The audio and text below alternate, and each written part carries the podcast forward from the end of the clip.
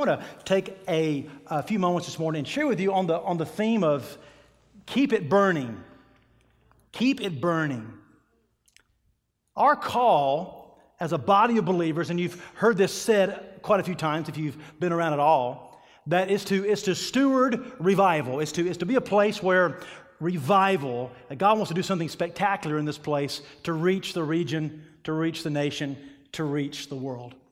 Now, how many of you have been involved in church for more than uh, 10 or 12 years? Maybe 10, let's say 10 years. Right, okay.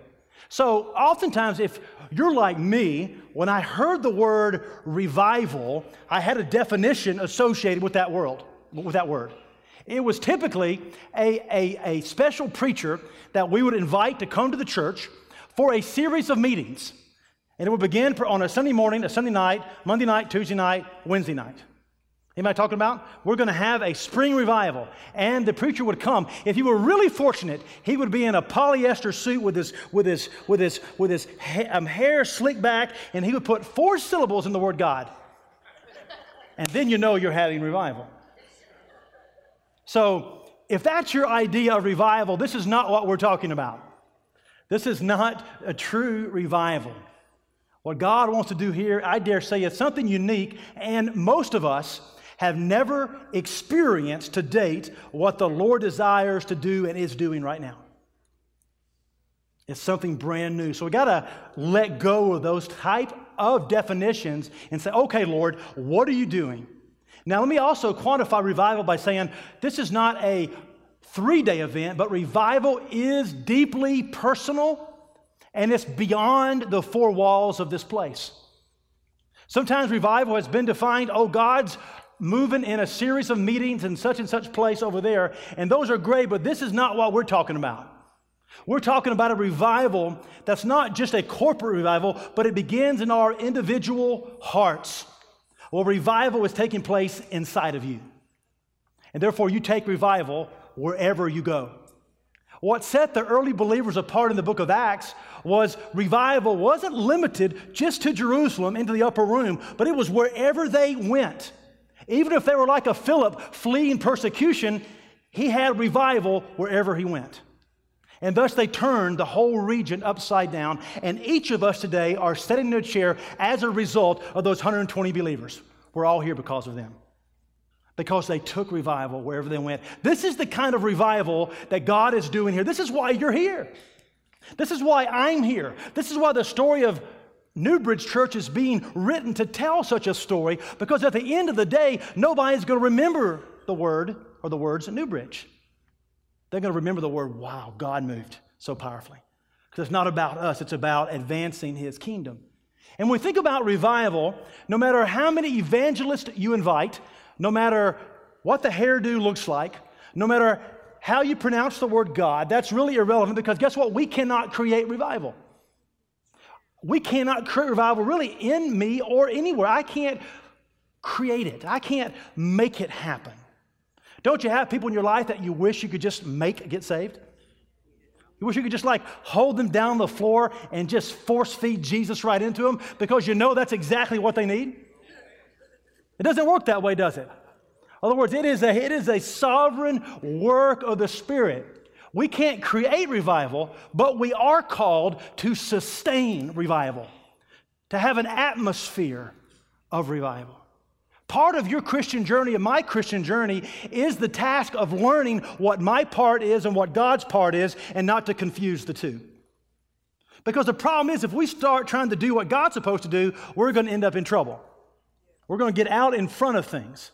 We're going to fall into religion, perhaps. Or if we expect God to do things that we're supposed to be doing, it's not going to be effectual. We're not going to bear much fruit. Understanding my part and God's part is the summation of your journey with Jesus on this planet. Lord, what are you doing? What am I supposed to do in harmony with what you're doing?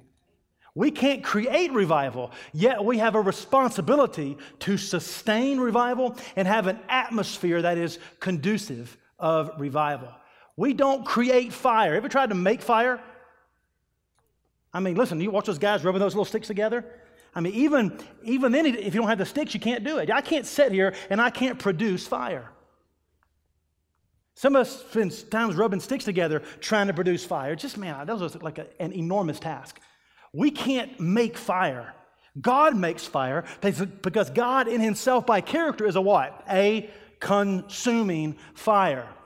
But there is a part we have to play is to what? Feed the fire, grow the fire, protect the fire of God. And see, God is releasing His fire here, not here geographically, but here within our hearts. Because if revival doesn't begin here, what out there is just a poser. It, it's, not, it's not real, it's not, it's not authentic. It begins inside of us and bubbles out of us. We talked about Wednesday night that God always precedes assignment with identity. Identity should always precede assignment. Hear me? Identity should always precede assignment. This is a really strong word because if you were here Wednesday night, you know, we were, we were talking about that, how many of us get very fixated on what God has called us to do, the assignment aspect, right? Where, God, what, what do you want me to do? Eh, what, what job is it? Um, who should I marry? Or where should I live? Or, or should I do uh, this investment? And we get caught up in the litany of, Lord, what do you want me to do? And God, I'm not so much concerned about your assignment, I'm more concerned about your identity. Because out of identity will flow your assignment. The whole purpose of Acts chapter 2, the day of Pentecost, was to get 120 people in the room and establish their identity before the Spirit of God released them into the assignment. The danger is, is getting released into the assignment prior to establishing our identity. Are you catching it? Because you're looking at somebody who operated a lot out of my assignment and not out of my identity. And you know what happens when you operate out of your assignment and not out of your identity? You're going to wear yourself out. It's going to be burdensome. It's going to be tiresome. So, in the brilliance of divine wisdom, through the words of Jesus in his resurrected state, he said, Go and wait in Jerusalem and we hear that story in Acts chapter 2, and many of us gravitate, oh, yeah, that's when they spoke in tongues. That's when they stumbled out and acted like people who were drunk. We get lost in that aspect of it. Yeah, that was going on. But what was really going on? As Paul Harvey would say, what was the rest of the story there? Watch page two. What was really going on? I can tell you what was going on. The Holy Spirit was establishing their identity before He sent them out. The Holy Spirit came upon them way beyond speaking in tongues and way beyond the gifts. And we get so superficial in our understanding of Acts chapter 2. What was really happening was um, Romans chapter 8 that says the Holy Spirit has come to shed the love of God abroad in our heart. In words, God was baptizing them in love and identity because they were getting ready to go out of the doors of that upper room and face a very hostile environment to their faith. And they'd have to know who, who they are and who they belong to to be able to do that. You tracking with me? A lot of us in church have gotten fixated more on the assignment than the identity. When you get your identity, all of a sudden your assignment becomes very crystal clear, and you're able to hear what God has called you to do, and you experience something called His burden and His yoke, for His yoke is easy and His burden is light.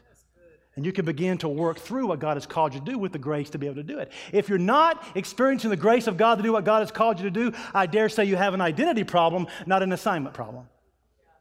Get your identity right, and your assignment comes. So, part of what the Spirit of God is doing in revival is bringing revival into our hearts to change our identity. And then we have a responsibility then to keep our hearts in such a fashion and have an atmosphere conducive for personal revival and corporate revival and to see God move in ways you can't imagine. I can sit here and tell you story after story of we're seeing pastors, the most um, unlikely pastors, the most unlikely churches come together praying for revival. Shocking what the Spirit of God is doing in this region and across this country. The Lord is setting the table spiritually in this country, setting the table in the presence of His enemies. Because God is getting ready to show off and show off His bride without spot or blemish to a lost and dying world. It's happening. We're on the cusp of it, we're seeing it.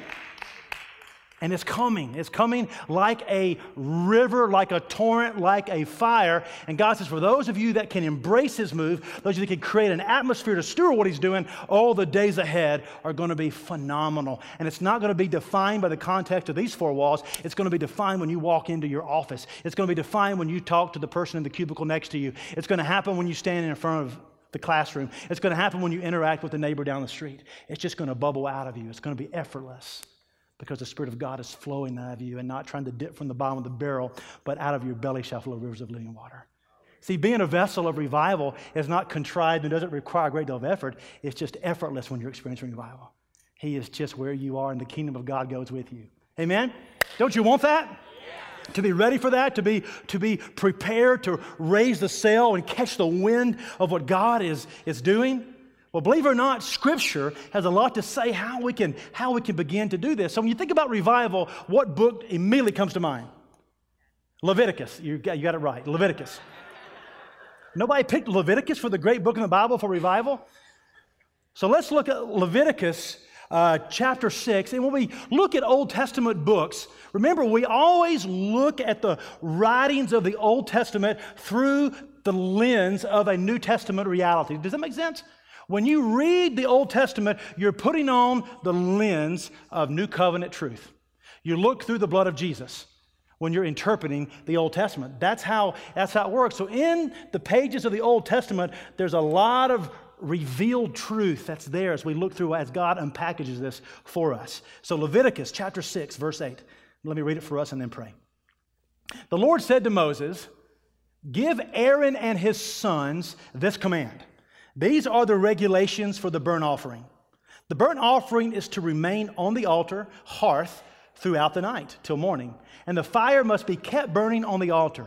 The priest shall then put on his linen clothes with linen undergarments next to his body, and shall remove the ashes of the burnt offering that the fire has consumed on the altar and place them beside the altar.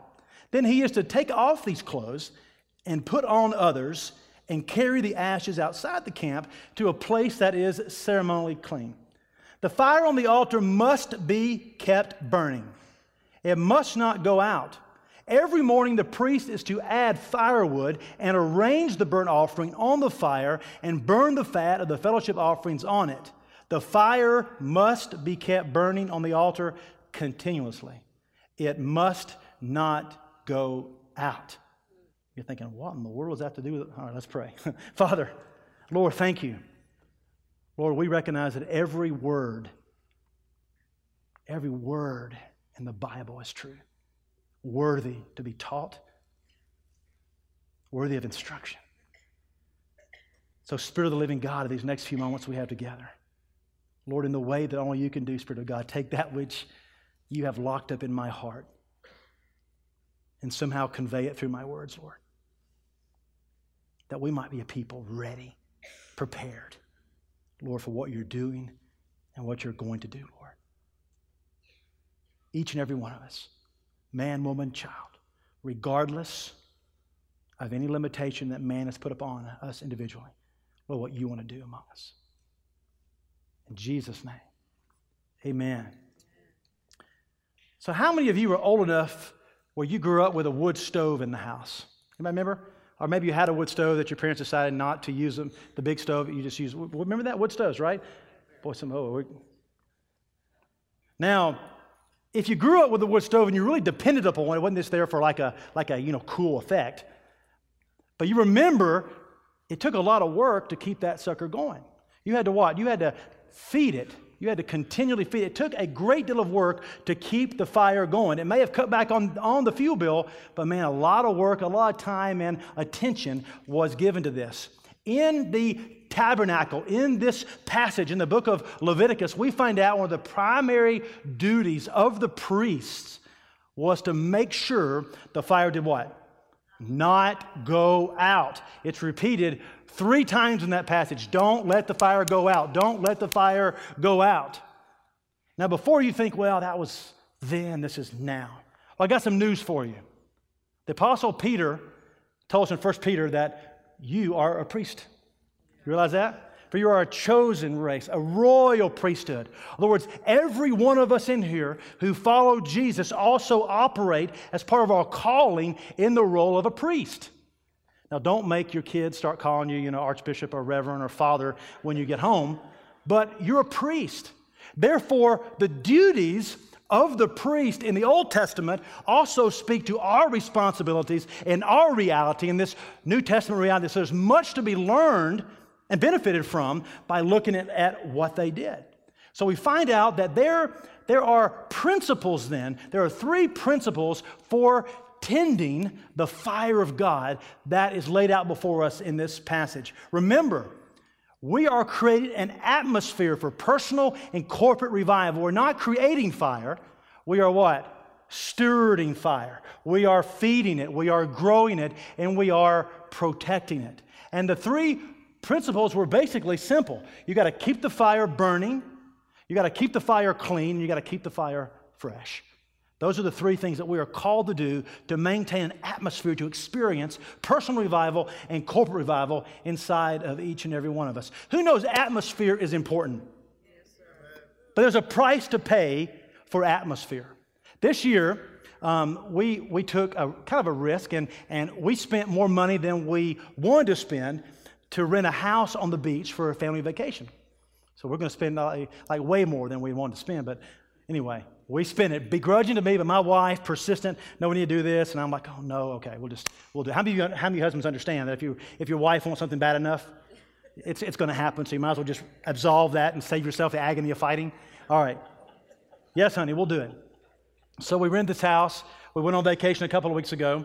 And we were sort of sitting by the pool. This house had a pool on the roof, which was pretty cool. So we were all up on the roof in our, you know, lounge chairs. Michelle was right beside me, and I was looking out over my children and their wives and some of their close friends and some of our extended family, we call our kids, all out there just enjoying each other, all of us together.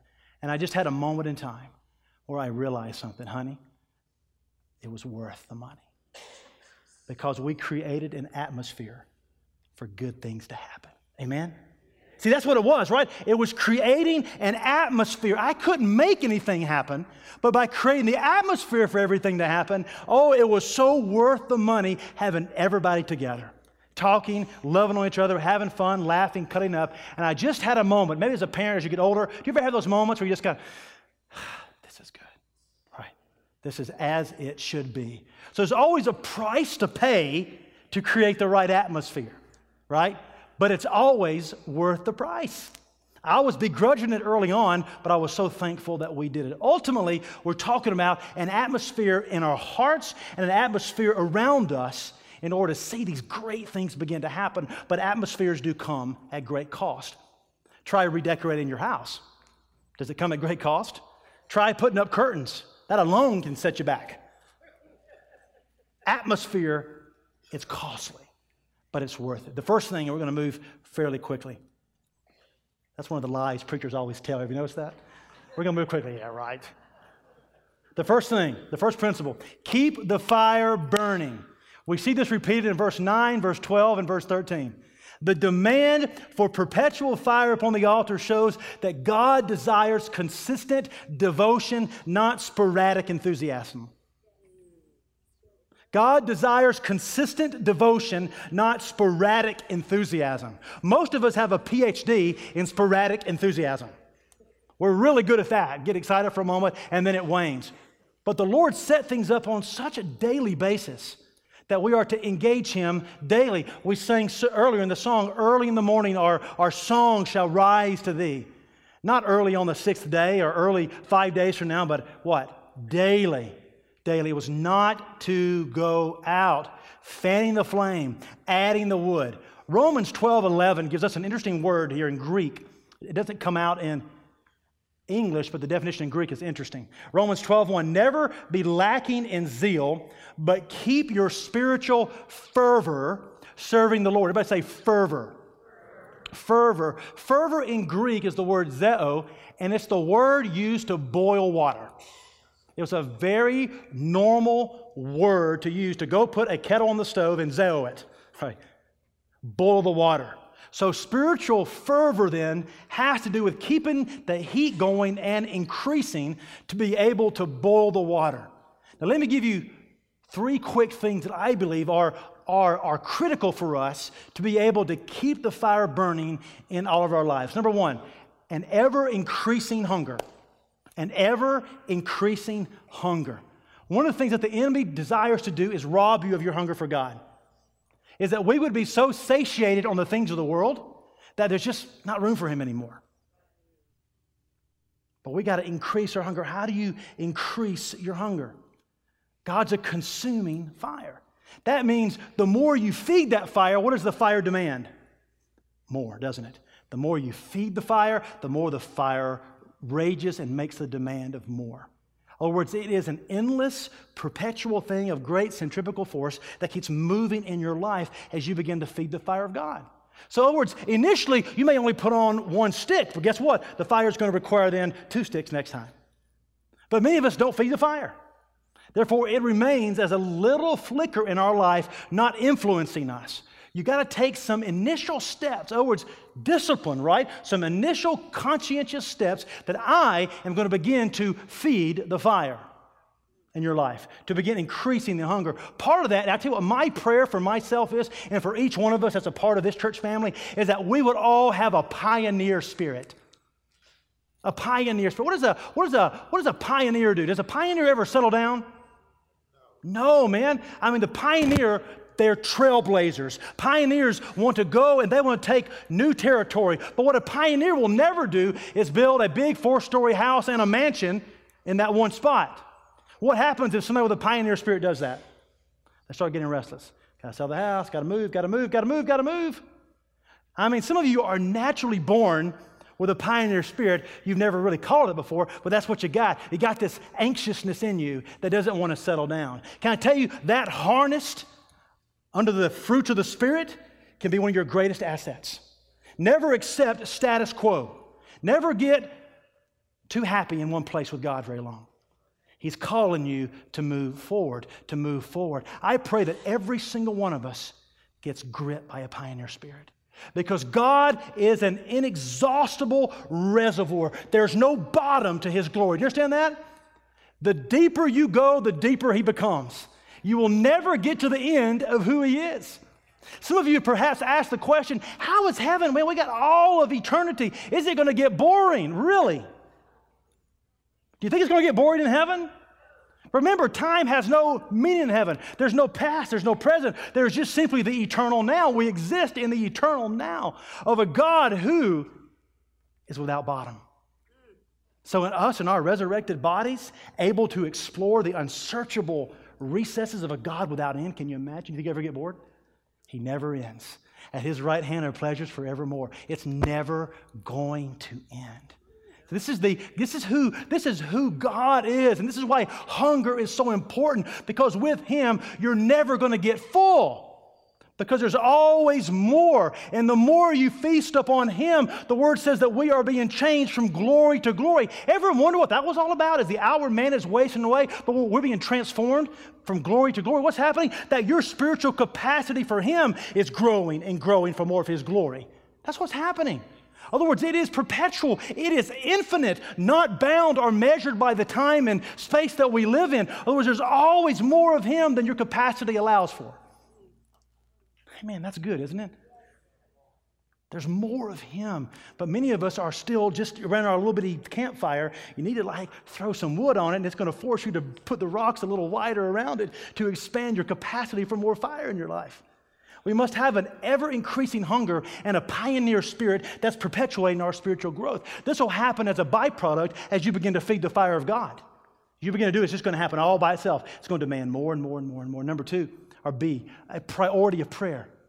Priority of prayer. To keep the fire burning, we must be a praying people. We must be a praying people. Can't unpack it just much now, but listen, prayer has everything to do with relationship with Him, intimacy and identity. And also, there is the work of prayer. There's the relationship part of prayer, and there's the work of prayer. Two sides of prayer you need to get. Relationship precedes work, identity precedes assignment. Okay? When we are understanding who we are in Him, then there's a work of prayer as we begin to pray and do spiritual warfare on behalf of those that you love and those that you know, and behalf of the work of God. Prayer must be a, pri- a, priority, but the two different aspects of that. There's a relational part that speaks to identity, and then there's the work of prayer where we dig up and we begin to cooperate with God on what He's doing in the world today. Prayer. The next thing is make disciples. Make disciples. In order to keep the fire burning, you got to spread the fire. That's part of adding wood to it, right? We gotta, we gotta prioritize making disciples. not just getting people saved. Part of the reason the church is in the shape she's in in this country is that we've done good at getting people saved, but we have not discipled people. And when you don't disciple people, what happens? You leave them open for what? You leave them for, for, for error or for, or for incomplete teaching. We don't close the circle, the circle. Discipleship closes the circle, doesn't it? Who you are and who God is. And we begin to close the circle because if there's a gap in the circle of people with discipleship, what tends to get in?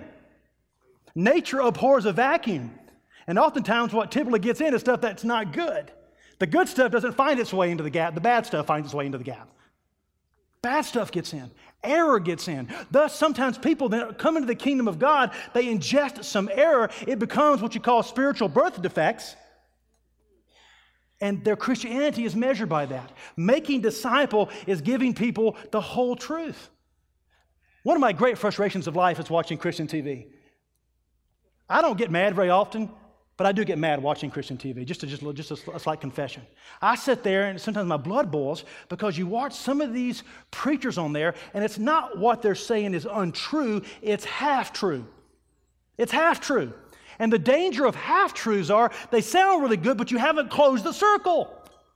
And the whole counsel of God, rightly dividing the word of truth, must always be a centerpiece and our priority of teaching and disseminating and studying Scripture. We need the whole package. We need to complete the circle. So we are impervious to the deceptions and the lies that exist today. Listen, they're out there everywhere. Talk to people. False beliefs and strange things that somehow have gotten in and polluted the gospel. Got to making disciples is essential in propagating and sustaining revival throughout. Not just getting people saved like a conveyor belt. No, we got to make disciples. That takes a great deal of intentionality. Moving quickly. Keeping the fire burning. Number two, we are called to keep the fire clean. Keep the fire clean. This is the part that oftentimes doesn't get enough attention. Because what happens is, is, as you read through this passage in Leviticus, one of the primary duties of these priests were to get the ashes off of the fire, to get the ashes off. Because ashes keep a fire from burning cleanly. Ashes come from what? What will not be burned up completely, right? That's what's left behind. In other words, ashes from a fire will not ascend upward, right? Ever seen a fire and you see the ashes kind of bubble up for a little bit, but what happens? They ultimately come right back down. Oh, ashes then were to be taken outside of the fire, outside of the camp, and discarded. A fire will burn brightest and hottest when it is kept free from ashes. So, part of protecting the fire and the work of God in your heart and in my heart and us as a body of believers in this region is we have to protect the fire of God from ashes. That's all our assignment, by the way. That's not the church Gestapo that runs around. No, it's all of our duty to protect the fire in us and the fire around us. There's two fires that need to be protected the one in us and the world and the one around us that what God is doing. The first one is give you three quick things here. Preserve unity. Preserve unity. You're familiar with this passage in Ephesians 4. It says, As a prisoner for the Lord, then, I urge you to live a life worthy of the calling you have received. I memorized that verse a, a long time ago, but never read beyond, okay, I gotta, I gotta live a life worthy of my calling. What does that mean? Well, I gotta yeah, not drink, not chew, not go with girls that do, da, da, da, da, and just keep running down the list, right? But you realize that's not the context of this passage. In other words, primarily to live a life worthy of your calling is to do what? Look, Paul even defines it for us. He says, Be completely humble and gentle, be patient, bearing with one another in love. Make every effort to keep the unity of the Spirit through the bond of peace. Therefore, a large part of walking in a manner worthy of our calling is to be a people who protects the unity of the Spirit and the unity in the body of Christ. Well, the enemy wants to, wants to stop unity quicker than anything else. And when you see it in you or when you see it in others, manifesting itself as maybe gossip or murmuring or the many different ways this can manifest itself, those are ashes, and those ashes will stifle the fire of God in you and it will stifle the fire of God in others. We got to deal with ashes quickly, succinctly. They will not be burned up, they will stay there. And guess what happens over time? They stay there, they stay there, they stay there, and they'll ultimately destroy the fire of God. Ashes are not to be trifled with. We must deal with them quickly. Preserve unity. The second one, we need to offense proof our hearts. We need to offense proof our hearts. If we keep our individual hearts clean, our house will be clean. Don't have time here, but listen. If I could shout it from the rooftops and I could take body paint paint on my back, I'd say, offense proof your heart. It's the greatest spiritual discipline you'll ever implement in your life is to don't become offended. John Bevere calls it the bait of Satan himself. In other words, Satan will set a bait to trap you, to ensnare you, and it's offense. If he can get you to become offended, then oh, he's got the hook and he's ready to set it. And can I tell you, there's no shortage of opportunities to become offended. Every day and twice on Sunday, right? There is opportunity to become. Do not allow yourself to ever begin to pick up and ingest an offense because it will pollute your heart and set you on a path toward unforgiveness and bitterness and rage and all assortment of things the enemy wants to do to stifle the fire of God in your life. Train yourself. Think for a moment. Somebody wrongs you, somebody offends you, knowingly or unknowingly. Don't pick it up. Don't pick it up. Just walk away and bless them in Jesus' name and just keep on going because it is a great tool of the enemy. Offense proof your heart. In other words, don't have a hard heart and soft skin. Have tough skin and a soft heart. That's what you want. Pray for tough skin, soft heart. Offense proof your heart. Number three on this one to protect the work of God, to keep it clean, safe and sacred ministry. Safe and sacred ministry. This needs to be a house where we meet for services, where we meet for prayer times, whether it's in you know, large corporate gatherings or whether it's in the counseling room. That ministry here is going to be safe and it's going to be sacred safe and sacred. Those people can experience God in a safe way and in a sacred way. Listen, I come from a particular tribe that didn't always adhere to this. It was not safe and it wasn't sacred. It was like Ringling Brothers and the clowns or the elephants might trample you. No, I mean, listen, we want God to move in the, in, the, in the organic way He moves, but there's a way to do it in such a way where it is safe and it is sacred. Very few churches across the landscape have been able to have all things being done in decency and order, like 1 Corinthians 14 bears out for us. It's easy to do one or the other, but all things are going to be done, but decency and order, safe and sacred as we minister to people and help people come into the fullness of the Spirit of God. God's going to be using many of you in this place to lead people to Jesus, to disciple people, to impart into them what you have and to give it to them. That's a very sacred task, isn't it? That's a really big deal how we're going to begin to affect people's lives in this place and outside of this place, and particularly outside this place. Keep it safe, keep it sacred. It keeps the fire burning. Keep it burning, keep it clean. Lastly, keep the fire fresh. Keep the fire fresh. The fire was to be tended daily because the sacrifices were to be offered daily in the morning, and Exodus 29 says it was also being done in the evening as well. In other words, they couldn't let it go. It was in the context of a 24 hour. Your Christian life can be measured in a 24 hour period of time. Can I tell you that? That's how you measure your Christian life. Not next week or next month. What is your life like in any given context in a 24 hour period? That's why Jesus said, Pray this way Give me this day my what? Daily bread. Lord, give me this day my 30 years retirement put in a safe IRA.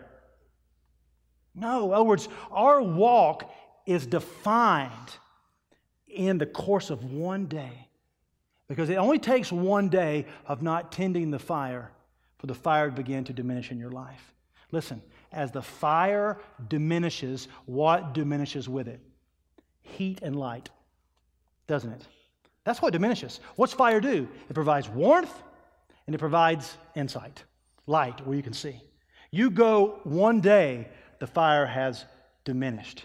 And all of a sudden, then the demands of that fire, the hunger of that fire begins to diminish as well and require less and less and less. And that's why many believers only walk around with a candlestick and not a raging forest fire because we don't view our life in the context of a 24 hour day. What you do in 24 hours is essential.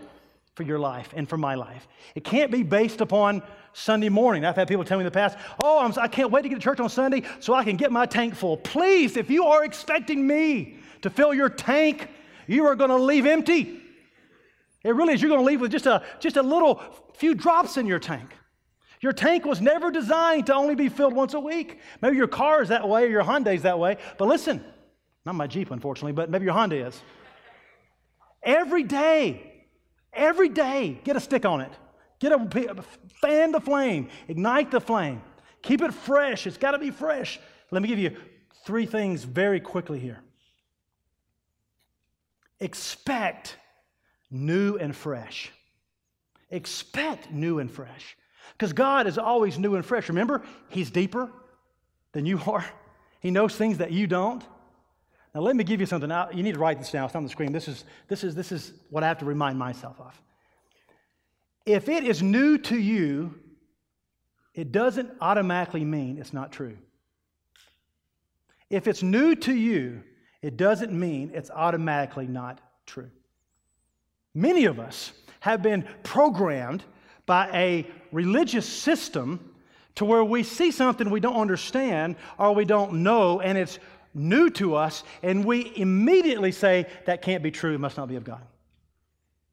I've done that before. I haven't experienced that, therefore it must not be of God. Just because it's new doesn't mean it's not true. Because God is into new and fresh things. Just because it's new to you doesn't mean it's new, right? I am not the judge and jury and executioner of spirituality in the world. I don't have the context to evaluate that. God is into doing new stuff, fresh stuff, exciting stuff. He loves to do that kind of stuff. It's new, it's fresh. This past week, we went to the students, we went with some students to Six Flags. One of the great things about Six Flags is front seat on Goliath. One of the greatest things, short of heaven, it's one of the greatest things on, on earth. All right? And so, you know, you're getting used to riding that. So, you know what? I'm going to do something new this time. I'm going to sit on the edge seat and I'm going to lift my hands up the entire ride.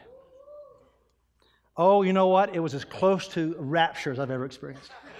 It took the ride to a whole nother level, man. It just felt like, Lord, I'm ready right now. Just take me. It was just that good, right? And that's just a temporal thing. In other words, God wants to, you to step into the newness and freshness of what He wants to bring into your life. Our God is not stale. So many of our gods that we've limited himself to, the box that we have put him in, we've eaten those crackers before. They've grown stale to us. They've grown understandable. They've grown normal. And man, God is not going to fit in our box, is he? Let him kick the walls out and experience the newness. Isaiah 48 6 says, You have heard these things, look at them all. Will you not admit them? From now on, I will tell you of new things, of hidden things unknown to you.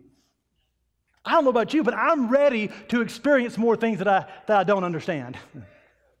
I'm ready for God to blow my mind and stand in awe of Him and look at what He wants. This is what God is inviting us into.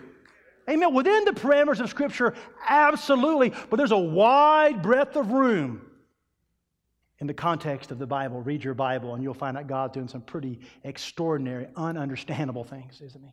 Revelation 21 5 gives us this He who was seated on the throne said, I am making everything new. Then he said, Write this down, for these words are trustworthy and true. God is into new, God is into fresh. Secondly, be willing to risk. Be willing to risk. There's no way to play it safe and be part of the Great Commission. We live in a generation of great safety consciousness than we ever have. It's not a bad thing. We're seeing kids walk around on leashes these days at malls. I mean, who would have thought about that when I was a kid? Kids on a leash. I mean, it's, it's actually brilliant, quite frankly, but I mean, we, kids on a leash. I was at a store recently, and this parent had, had, had each child on an individual leash. And it was one leash that broke off in two parts and two kids. They're walking along. I thought it was like a, like a carriage or something, you know, getting up and I was like a. we live in a safety. I mean, think about it how safety, you got a double buckle, triple buckle. I mean, it's unbelievable. We want to be so safe today. We got to pray for our kids to be safe. Yes, I'm all for safety. But at some point, safety moves beyond reasonable and emerges out of fear. Right? A lot of the safety things come out of a spirit of fear, not out of a spirit of wisdom.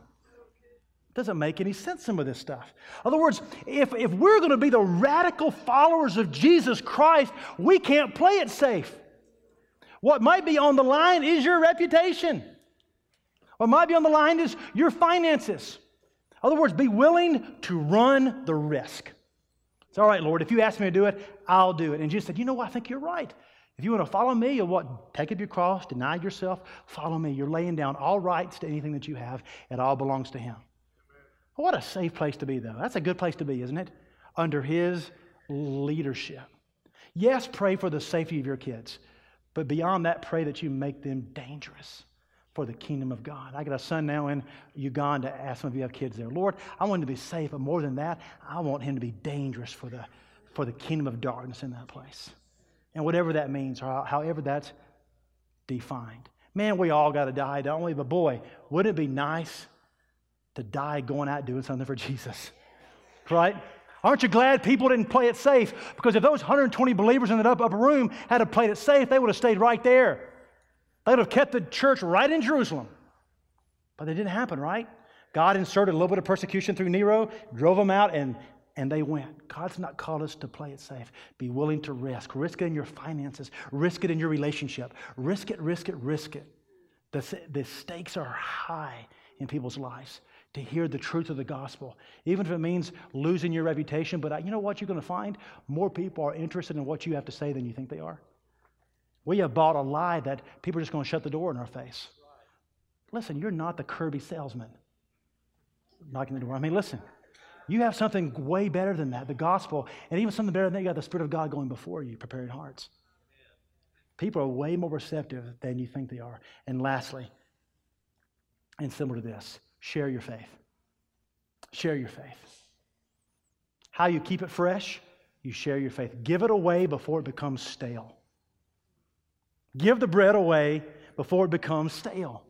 This isn't just for you to eat, it's for you to give it away. Jesus multiplies bread and fish for a purpose, not just to feed this belly, but to feed others as well. Other words, the more you give it away, the more He multiplies it back to you, and you become a vessel. But many of us live stale lives because we've not given away the bread we've received. Freely you've received. Freely give. In other words, the compassion that He has shown us, we in turn show the compassion out to others. Amen? So, in these things, we see the atmosphere that we can cultivate in our own hearts and the life of our body. So as God begins to move in us, through us, with us, around us, the fire is ever going to expand and we will fulfill the destiny that God has for us. The worship team can come and get ready. We'll land the plane. James, in the book of Acts, was preaching a sermon and, and he began to reference the life of King David. And he said of King David some words that um, convict me, haunt me to some degree, but they're a, mentor for me. This is what was said of King David David died. They laid his body in the earth and he rotted. That's the, that's the gist of it. But it says he fulfilled his purpose in his generation. We're all going to die, short of the rapture. We're all going to die. This flesh in you is going to go into the grave or go into a crematorium. That's the end result of this thing. But what will be said of us? That Dustin Pennington fulfilled his purpose in his generation. That's the eulogy. That's the epitaph. That's a thing we must strive for above all else. Lord, I want to fulfill what you've asked me to do. I want to complete the race, not just start it. We can all start the race. We're all good starters, aren't we? We're great starters. Look right I bet I can walk any of our house right now and find lots of starts. Lots of starts all over your house. But the finishes, that's the deal.